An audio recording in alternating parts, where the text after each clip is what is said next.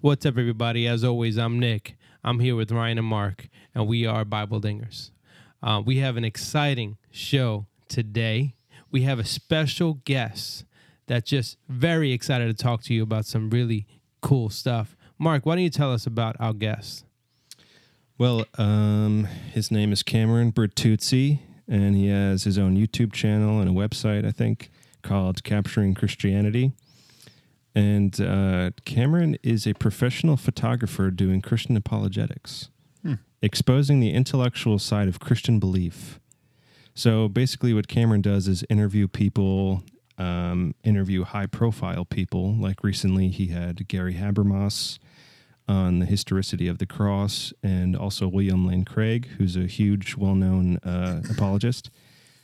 And we were lucky enough to get an interview with Cameron, and he talked with us about theodicy, which do you guys remember what that means? No. Nick? Nope. I think you guys are playing stupid. just to make the Pursuits guy sound smart, you know?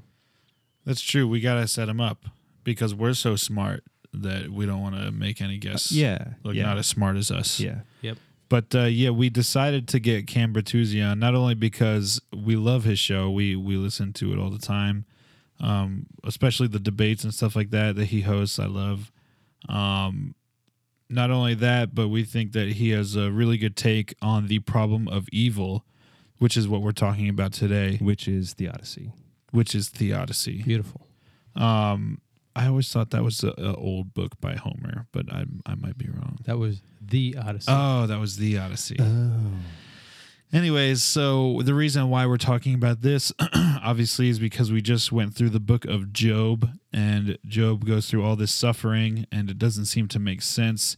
So, what we're doing today is trying to answer the the big question with our friend Cameron Bertuzzi: If a good and all good God and all powerful God exists, then why does evil and suffering exist? Um, so, I hope you guys enjoy this interview as much as we enjoyed giving this interview. Oh my God, Buster, that's on. When I thought the book of Job was a job, the devil had my soul, I can't lie. Life gon' have some lows and some highs. Before the Grammys ever gave a nod, I wore my heart on my sleeve, I couldn't hide.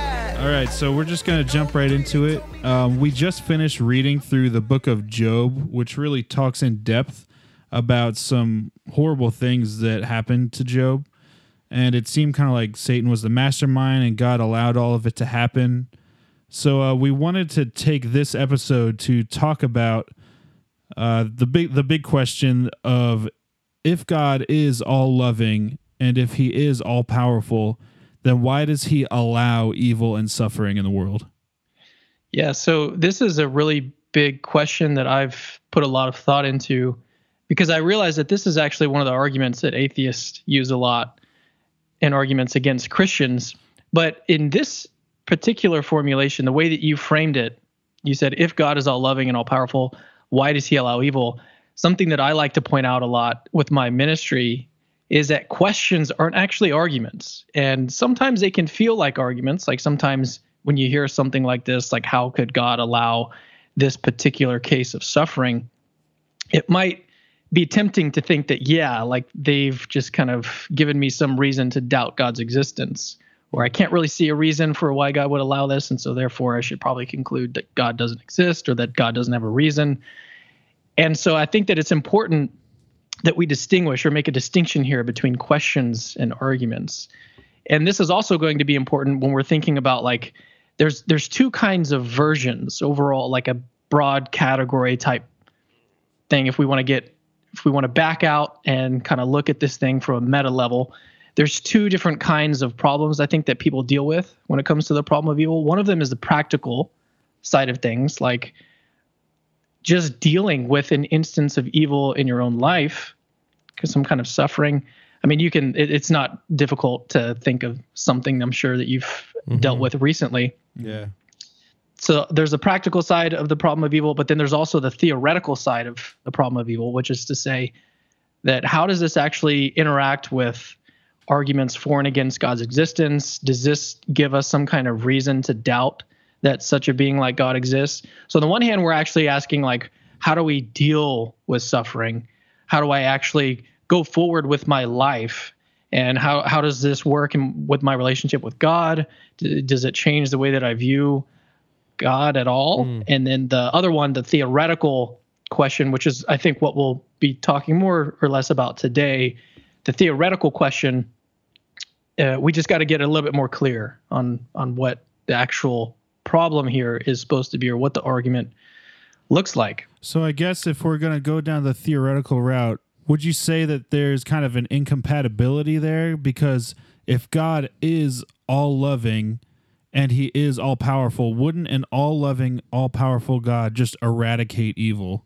Yeah, so it depends on what you mean, I guess, because if you mean that God would have never created evil in the first place, like that's a possibility. And what we ha- what he'd have to do there, I mean, it's it's technically possible.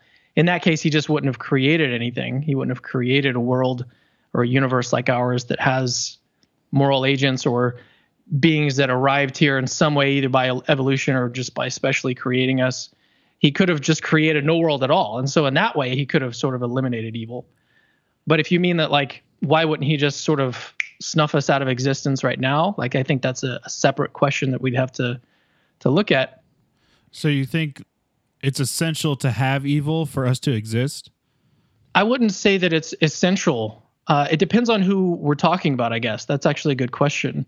If we're talking about us, like our particular who we are and what we can do, for instance, if we have free will, if we can make choices of that have moral significance, then yeah, I do think that in some sense evil is sort of necessitated by our particular existence, and that kind of depends on the being, the type of being that we are. I think that that's that's sort of entailed by the, like I said, the kind of being that we are. So yeah, in in that sense, I would say that. Um, but I would say, okay, so going back to your question of like, could God sort of eradicate evil? I think that theists will want to say that God has a reason for creating the world, even if we don't really know what that reason is. And I think that th- this is actually something interesting to think about. And you can tell me what you guys think about this. Most people that I know and most people that I meet are what I'll call existential optimists. And by this, I just mean that on the overall picture of, of their world, their overall picture of the world, they think that on the whole, the world is a good place to be in, despite all the evil and suffering. You know, you still have e- even atheists will say that like we should have gratitude for being able to be in this universe and we can observe stars and galaxies and all the cool stuff that happens. Like I think most people are existential optimists in that sense. Are you guys is that the way that you guys lean? Most people that you are familiar with, is that the kind of view that you think they hold? Yeah, definitely. I definitely. definitely know people like that for sure. Yeah. Yeah, so I think so. One of the reasons why I bring this up is because we we talk a lot about problem of evil. We talk a lot. Well, we get asked these types of questions of like, you know, why wouldn't a loving God just eradicate evil? But it seems like we have a conflict here between that and then also this idea that most people are existential optimists. So they think that on the whole, the world is a good place to be in. Hmm. And you can actually see this and there's there's empirical evidence of this in the sense that people still have children, people bring new people into the world hmm. that are going to experience their own, you know, amounts of suffering and degrees and sometimes you don't even know. So I think that there's a conflict here and that's something that I think we should think about. On that note, um, why do you think evil happens to good people? Yeah, so this is actually a question that I've asked to a couple people that I've interviewed on my YouTube channel and on my podcast. And so there's there's two people. One of them that stands out. His name is Jerry Walls. His response to this was that the question that's the way that the question is put, and again, questions aren't arguments. So we I want to like hit that home. We need to make sure that we're putting forward an argument. If we want to say that God doesn't exist, we can't just be asking questions. We want to put forward an argument. Hmm. But put that aside for a second. Dr. Jerry Walls, when I interviewed him about the problem of evil, actually it was a it was sort of a, a broader interview of like five common objections that you hear atheists make against Christianity. One of them is the problem of evil, and so we covered that. I think that was the last one that we covered. His response was to say that, and I'm finding that this is a, a pretty common move to make here, at least by professionals in the field, is that like we can question this assumption. We often put it in terms of like, why do bad things happen to good people? Mm-hmm. But a lot of times, well, it, actually, if we just look closer at it, this assumption that's in this question is good people. And uh, and this is something that Jerry Walls points out is that the question is not really why do bad things happen to good people, it's why do bad things happen to fallen people in a fallen world. I interviewed another guy. His name is Dr. Clay Jones. He's the author of Why God Allows Evil, and his response was essentially kind of the same thing that like no one is actually good. And and this is something else that he points out is that doing a good act or like doing something that's good doesn't necessarily make you a good person. So like racists can walk old ladies across the street doing a, a like a couple good actions or doing good actions in general doesn't necessarily make you a good person. Mm-hmm. Hmm. So I think that the real question here is why does God allow evil? And that's the the more broad Yes. question I think that we need to be more interested in. And so and that's just a minor quibble. You know, there's still going to be things that is it's still going to be a relevant question. So we're not like doing away with it by making this clarification. Of course. But I but I do think it is important to make and, and at least start to to to roll the idea around in your head. Like question whether or not you are a good person. Yeah. So and on- figure on- out yeah. So just to be yeah. clear, uh, why does God allow evil? I don't know if I if I got um maybe I wasn't following you originally. I just want to make sure that the listeners are clear. Um why does God allow evil? Short? Yeah. So, um, so again, that was just like a, a brief clarification about we asked this question usually in terms of like why do bad things happen to good people, and so it kind of puts this contrast between bad things and good people, and so it kind of makes the problem more difficult. But I think once we clarify it and say, well, actually, we can challenge this assumption of whether or not these people are actually good, that these things are happening to, and you can even look at someone like Gandhi, who, if you read Dr. Clay Jones' book, he talks about the fact that that Gandhi was at night he would sleep with his nieces and other women's wives so that he could test basically to to make sure that he could sort of last throughout the night and not have sexual relations with these people. So it's it doesn't matter who you're talking about there are going to be elements that i think is going to reveal this sort of sinful nature. But that's just a, a brief clarification. So i think that in response to the question of the, the more general question of why does god allow evil First of all, I think that we need to take this question as Christians, we need to take it very, very seriously. It really gets under my skin when I see apologists or other Christians, anybody, want to just like kind of brush this question or brush this issue aside as if it's not a serious thing that we need to contend with or think about, not just from a, a practical standpoint, but a theoretical standpoint. Hmm. When I became a father, I was I was warned by my brother-in-law to always sort of double check my car to make sure that my kids weren't still in their seats. And uh, there's actually a lot of real life accounts of parents and grandparents accidentally leaving innocent children in hot cars. And the reason why I'm telling this story is because this is just like one example of the kind of the suffering and the evil and the depth that exists in our world. And I think we need to take it seriously. I think that um, we we can't it it doesn't it, it, i guess this just goes back to the, the to the original point that i was making that there's this difference between a practical problem and the theoretical problem. And so the first thing that you want to do if you're trying to to talk with someone about evil or something that they're going through you need to first find out if it's a practical issue that they're having or if it's a, a more theoretical if they want to think through logically how all of this works and is compatible with god's existence. That's what we're about to do um, but I just want to make the point is that this is a very serious problem. I think that theists, I think that Christians need to take this very, very seriously. And so from here, let's go a little deeper into the theoretical problem. And the first thing that we could do is make a distinction between moral and natural evil. I think this is going to help us as we start to look at possible reasons that God might have for allowing suffering. So, moral evil is evil that is perpetrated by other moral agents. So, someone, a rape victim, this is a sort of thing that happens between two moral agents. The perpetrator, on the one hand, had the free will and the moral capacity to perpetrate this kind of evil on someone else. And so, cases of rape, cases of murder, these are examples of moral evil.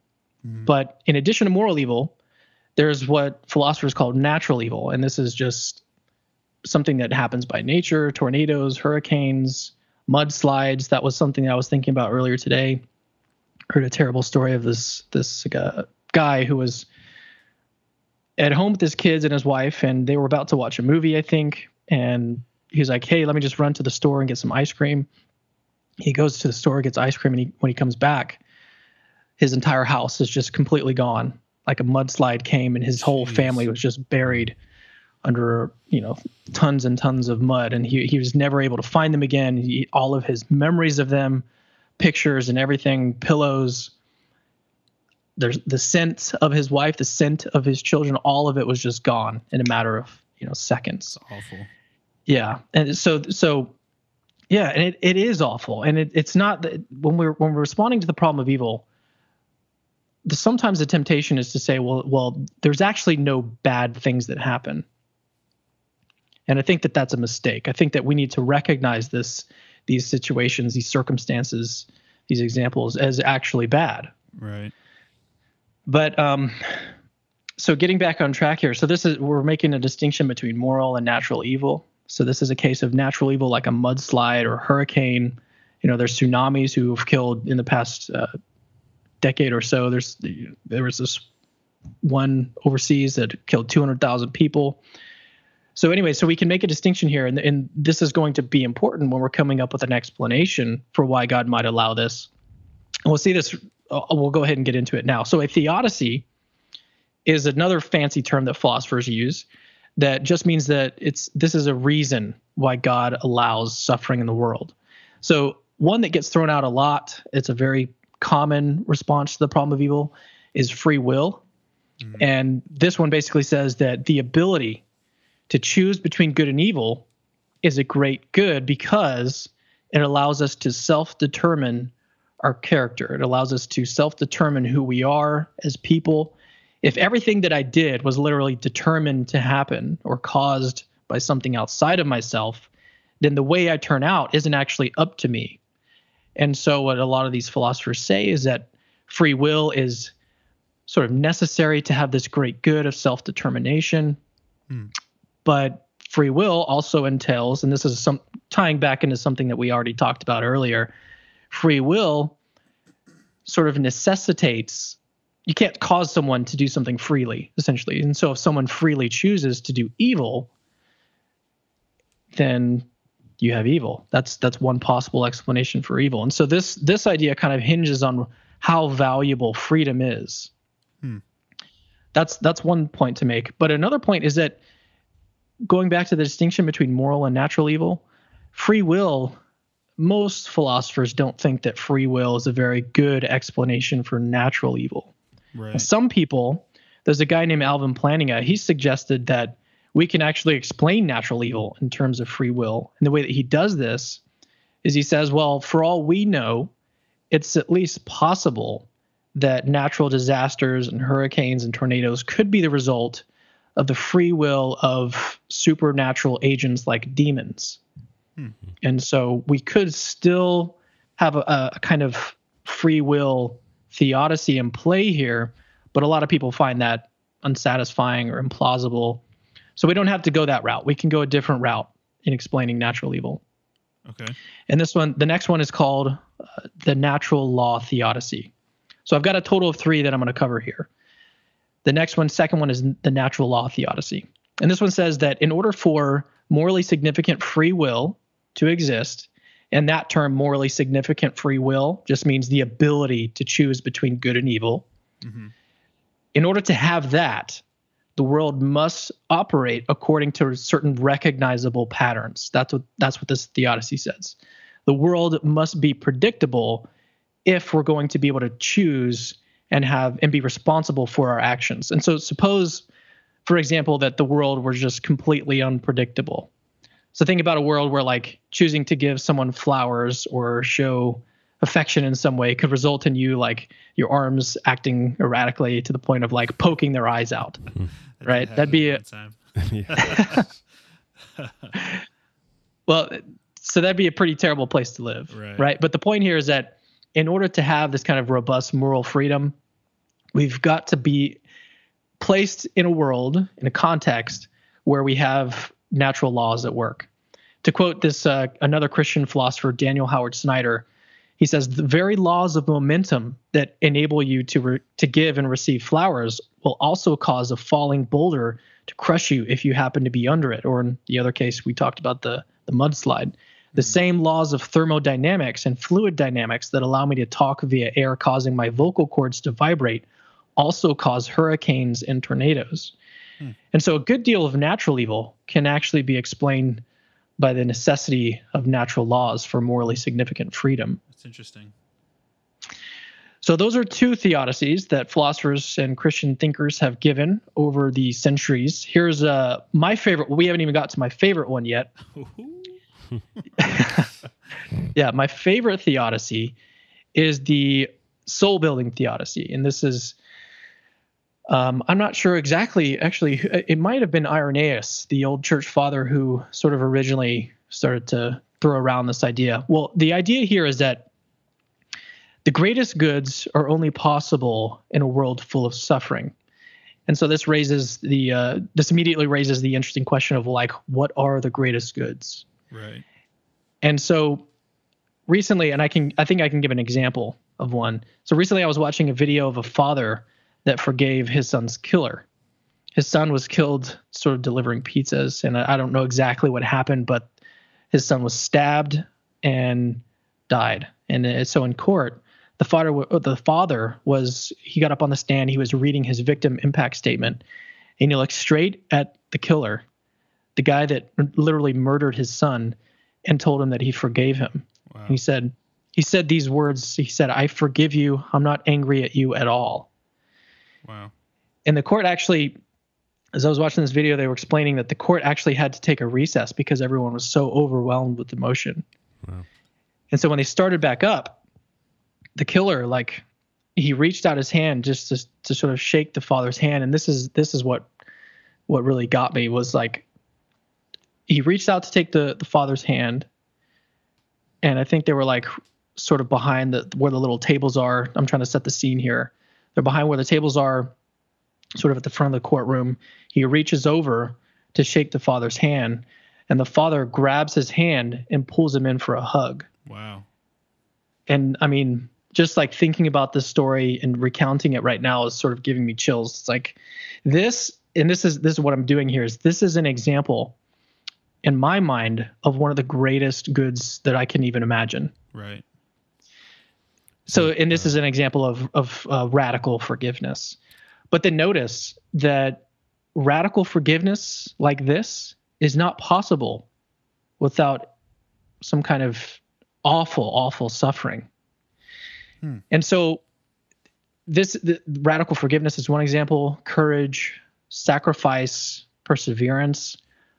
Some of the greatest goods that we can even think of entail or necessitate a world that includes a lot of suffering. That's and so that's that's the idea behind soul building So is that like So the- the- um sorry, just to uh simplify is that like we don't know what true good is without true evil or we don't know what true evil is without true good?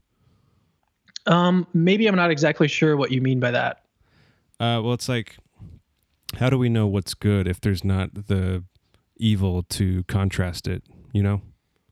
um no i wouldn't i wouldn't say it's that the the way that i like to think about it is it starts off by looking at or asking the question like what is the greatest possible good okay. what is the, what is like in the world what is what are some of the greatest goods and a lot of people will think of like love Mm, I mean, you can think about that. Yeah, think about that for yourself. Like, what what are some of the greatest goods? And as I've like, as you start to look into at least with this particular theodicy, once you start to read the literature, and there's a lot of examples that people give of, for instance, there was this guy Jim Elliot, who was a missionary in Ecuador, Mhm. and he was, uh, you know, basically sharing his faith with these with the the people over there, and he was actually martyred for his faith. But what happened was he was walking through the jungle one day and he was surrounded by a group of these warriors and they started to to basically throw spears at them and they, and they killed him. And so he was out there trying to minister, trying to share the gospel with these people, and he was sort of martyred out there. But what's what's most amazing about the story is that he was armed. We learned that he was armed at the time of his his hmm. martyrdom, hmm. Yeah. and yet he didn't he didn't use his weapon. He didn't try to to use it to stop them from killing him. And so when we like when I hear examples like that, and there's there's countless others. I mean, I, I could go on, but when we hear stories like that, I it, it, for me it's like difficult to think of greater something that's greater than that. Now, Christian theologians, all I will say this: Christian theologians have offered different goods that they say are, are either better or on par. Mhm. Uh, one of them is I don't know if we have time to go into this. Are you guys? Are we kind of running out of good. time here? No, we're Okay. Okay. So i this would actually classify as as a yet another theodicy. It's called. uh, Well, there's two different w- names that it goes under. One of them is O Felix Culpa, and the next one is a lot longer and more technical. Supralapsarianism. Whoa. Supralapsarianism.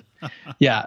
And so the gist of this one is that the greatest good is the incarnation and atonement. Basically, what Jesus did on the cross Right. is the greatest good that you can get in any world, mm-hmm. Okay. and that's what that's what this theodicy says. And you can obviously see here. And what's what also note that with all of these with all of these theodicies that we've been going through, evil is sort of necessitated Right. by these by these theodicies. That's important. Once we once we start to to get technical and, and look deeper at the theoretical problem, we want to find a, a sort of necessary connection Mm. between this reason and the evil. So this one says that, and this is, I guess, a, a competing axiological assumption. Axiology is basically the study of value, and so goods, bads, these these all have to do with value. What's most valuable in the world? Mm-hmm. Okay. And so, what I see as most valuable from my limited perspective, I think that the greatest goods are these sorts of love manifesting virtues, at least when we exemplify these, when we watch cases or learn of cases of people, you know, give it sort of this radical forgiveness or, or exemplifying courage and sacrifice. Like when I see that, that to me is like, I don't, th- there are no greater goods than mm. those. But some people, like I said, will will say that no, it's the incarnation and the atonement. Some Christian theologians will say this, and that is not really going to hurt anything. It's not going to hurt the response that the Christian is giving because that's still is it's very favorable towards Christianity if that is the greatest good. But uh, yeah, I guess the point there is that when we're looking at the soul building theodicy, what we start with is we want to ask the question what is the greatest good And what are some of the examples of the greatest goods that we know of Okay. and then do those greater goods sort of not not necessarily entail but is it do we need a world that includes evil and suffering In order, order- to get those things. yeah sort sort of and it is Gotcha. it, so a world well actually i'm I don't, I don't want to mix it up here because this is important to be careful with our words when we're doing philosophy. I think that the way that philosophers would say it is that we want, if God wanted a world that had these sorts of great making features, like the exemplification of these these virtues like forgiveness and courage and sacrifice, only in a world that included evil, included suffering, included free will, and we could even include the the natural laws and, and everything else.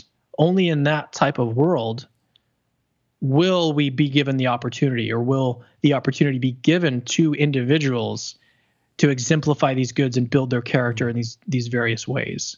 Hmm. If, Wow. if I may, and I appreciate all your answers, but I know a lot of uh, atheists and a lot of people that just aren't there yet. They just they're not in faith in God at all.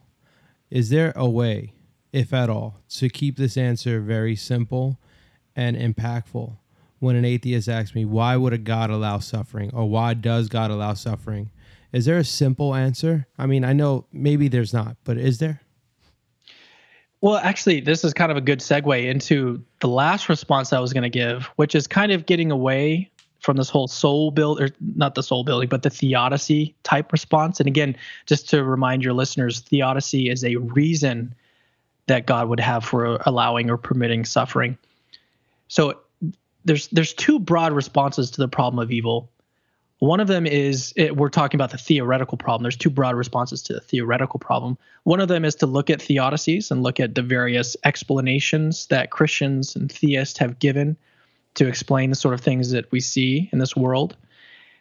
That's that's one path. The next path that's actually really popular in philosophy right now is something called, and this is a technical term, it's called skeptical theism. And if I was going, if I was in a, like a, a quick situation with an atheist who would who would raise a question like that, how could God allow this? So first of all, I would want to go back to that the fir- the very first thing that I said, which was questions are not arguments. If you're trying to give me an argument against God's existence, you got to do better than a question. You've got to put it in some kind of form or an argument that I can understand and that we can both look at and question the assumptions that are that are in there. And and this is actually going to help draw that out, the skeptical theist response to the problem of evil, which is to say that okay, well well let's actually look at this the way that your atheist friend has framed the problem of evil. He says, "How could an all-loving God allow this or permit this?" And so I, I maybe what he's doing is is rhetorical. He's trying to show you that you don't have a good reason or you don't have a good answer to his mm-hmm. question right? And so what you can do with this, and this is basically exactly what the skeptical theist wants to do, is to say, well, hey, just because I can't see a reason that God would allow this this case of suffering, just because I personally can't see a reason, that doesn't say anything about whether God has a reason. Right. Mm-hmm. I'm limited in perspective, and I, you know, I, I only know so much. You know, maybe God knows something I don't, and that's not super implausible because he's God and he's omniscient and I'm not. So if you wanted to give like a real quick response, that's one way to go about it is like, well, where do you what are you trying to get at here? Are you trying to like make a rhetorical point about the fact that it's difficult to see what reason God might have for allowing or permitting this? And then is the question of like, are we going from that fact directly to God's non-existence. If that's the case, then that just seems to me like a really bad inference. That's a really yeah. bad leap in reasoning. Right. And so that's that's maybe one quick way that you could respond to that. Just because you can't see a reason doesn't mean there isn't a reason. Yeah. So it seems like the simple answer is that there's no simple answer. Yeah, it, I mean, the problem of evil, like I said, I mean, it's it's something that I think everyone needs to take seriously, and we don't. I, I don't. I, I'm hesitant to say like let's look for an easy answer, right? Because I think it's a very serious problem, yeah. and I think it's something that we all need to wrestle with intellectually, and we also need to care about the practical side of things too. We don't need to get so wrapped up in the logic and the the arguments and and the theoretical side of things that we forget that there's a whole practical side of this. There's people, the real people dealing with real problems and emotions, and we can't forget about that. We need to be sensitive mm. to that. Right. But so, yeah, I, I want to say that we need to take this more seriously. If uh, if our listeners are wondering how they can go online and read some more information about the answers you have given, where can they go? So you can go to capturingchristianity.com. That's my website. We run a blog there, but we also have a YouTube channel that's currently I think in the last day or so, we we recently passed 11,000 subscribers.